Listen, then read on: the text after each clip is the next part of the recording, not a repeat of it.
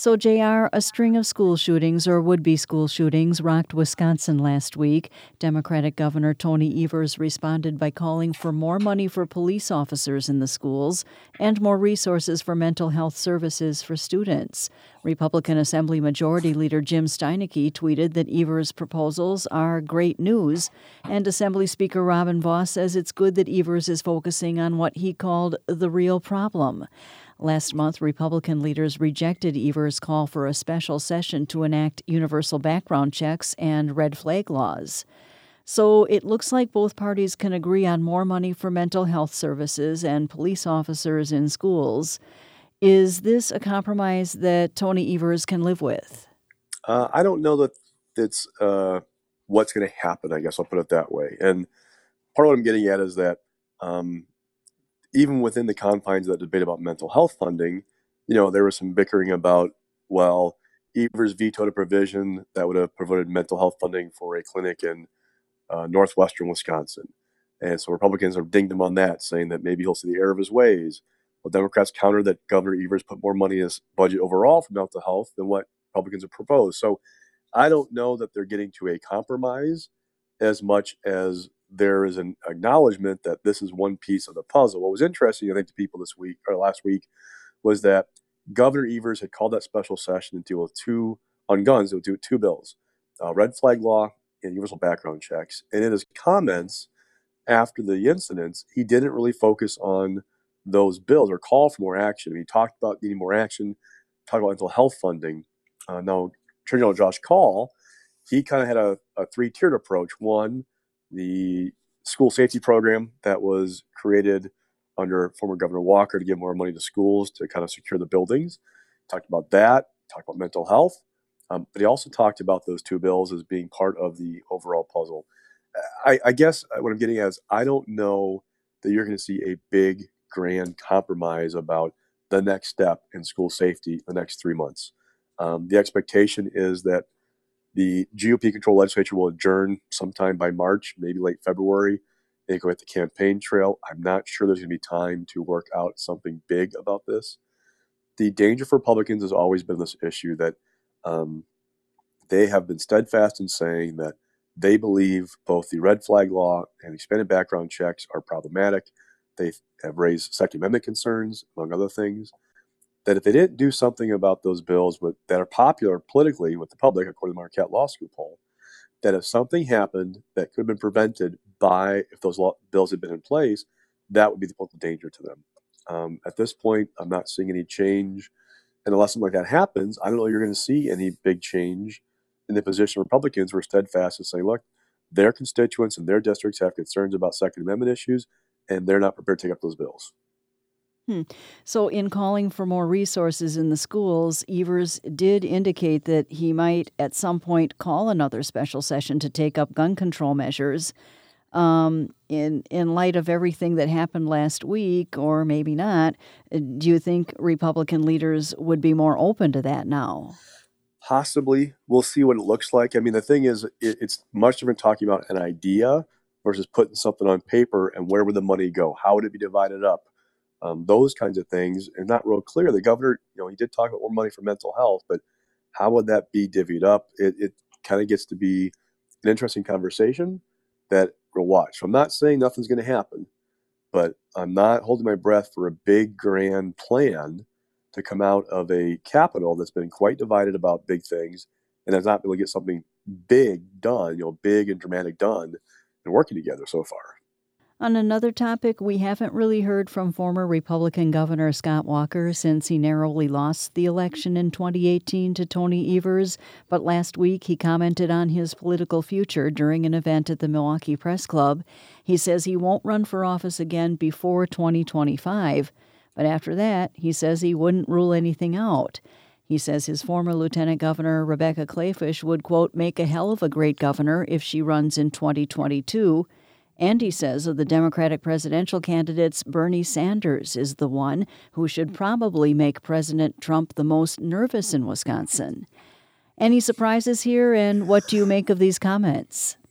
Um, not really on Walker talking about running in the future. I mean, he's kind of dropped hints about that before. That um, he's a he's two decades younger than the current president. He's got time. So we've heard him talk about that before, and he's going to work for the YAF, and that is a commitment begins in 2021. He says he will not run while he's doing that four-year commitment. That will, I think, in 2025. Um, was interesting a little bit about the plug for Rebecca Kleefisch. It's not surprising.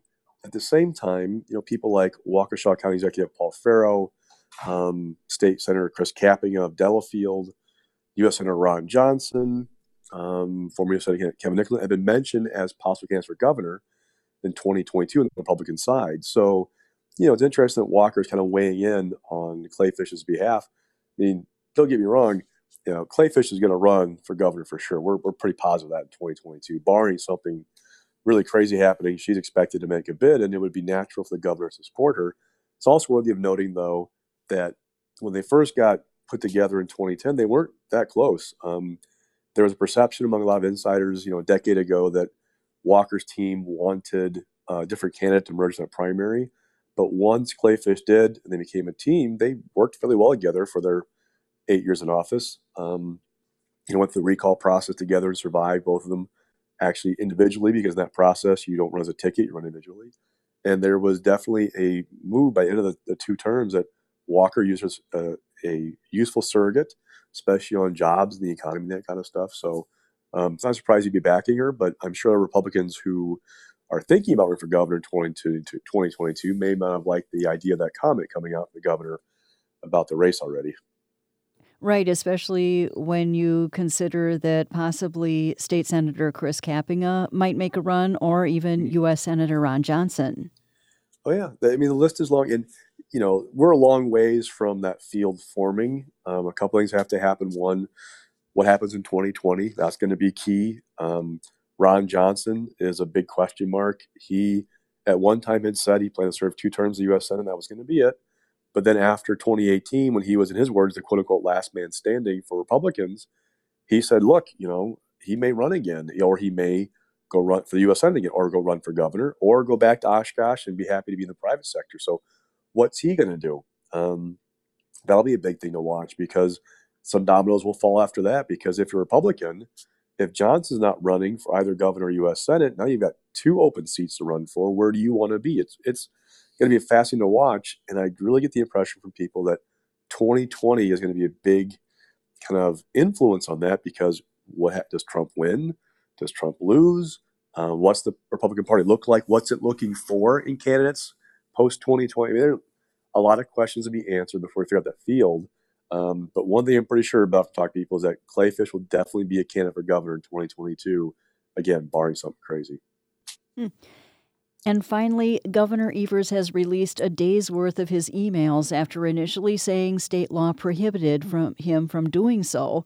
Evers fulfilled an open records request from the Milwaukee Journal Sentinel for all emails he sent and received on November 12th. He provided three emails Two were copies of press releases, the other was his daily schedule.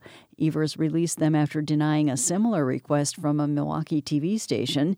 Evers said he rejected it because the reporter's request was basically too vague, and then Open Records advocates criticized him for that position. So, was it in Evers' best interest to release the emails to the paper? And what about the TV station? Well, I can't talk about the legal piece of this. There's some like shift in the rationale of his staff about releasing these emails. I can though talk about the public perception, the political piece of this, which is people I talked to when he first denied that request, the TV station said why. Um, the governor himself said his email use is pretty sporadic and fairly boring. Kind of paraphrase him. So it's really that boring. Then why not release it? Um, it just makes you look kind of like what are you trying to hold back? And don't forget that Evers when he ran in 2018 promised to be uniter, to bring the capital together and be more transparent. Well, if you're holding back these public records, how are you living up to that pledge from 2018? It didn't make sense to people politically. And also, if you released boring emails from the governor, again, paraphrasing his words, you don't have a story then. By denying that request to the TV station, he created a story that gave critics and some ammunition to question okay, how authentic is this guy about his pledge if you won't do this?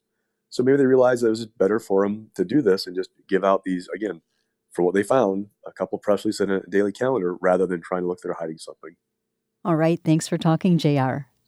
Anytime.